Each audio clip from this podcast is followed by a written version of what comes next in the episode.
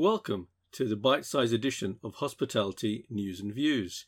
In today's edition, Raj and Richard discuss insurance questions and look at things that the press don't really talk about. I don't know if you heard the announcement from AXA, one of the biggest insurance agents in the UK. Okay, they came out with a statement saying that their insurance is not valid if you go to a country that is not effectively on the green list. Okay, and not only that, but whereas before they would they, they would cover the refunds and any changes due to COVID, they're not doing that anymore. Yeah, a long, long time ago, when we were discussing online with the group which we, to which we both belong, a, a German member of, of that group, and they were saying about the in, the Association of German Business Travelers, and the issue, as I think we discussed way back then, was you know would insurance cover corporates getting into planes again, and that was a massive problem for the restart of the corporate business. So yeah, I can well mm. imagine that that insurance isn't will be an issue. Yeah, exactly. And giving and making the refunds, we've been very busy uh, talking to our customers, looking at their processes to manage refunds a lot easier. We've done a lot of work last week with a couple of customers just to sort of make sure that they were totally on top of their refund policies and could manage the refunds very quickly. And I'll talk about that later. But it was just interesting that I think it all leads to this idea that people want more information about hotels, more information about how to stay around that place, and then coming back, they're asking a lot more questions. That's right. I think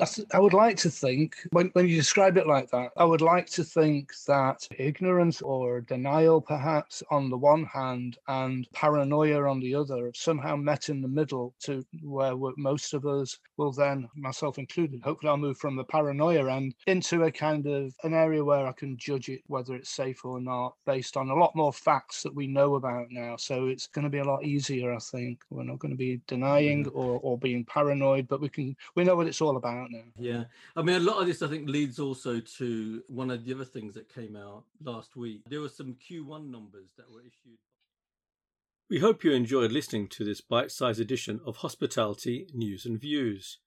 The full editions are available on all popular podcasting platforms and include additional material which we hope you will enjoy. Thank you.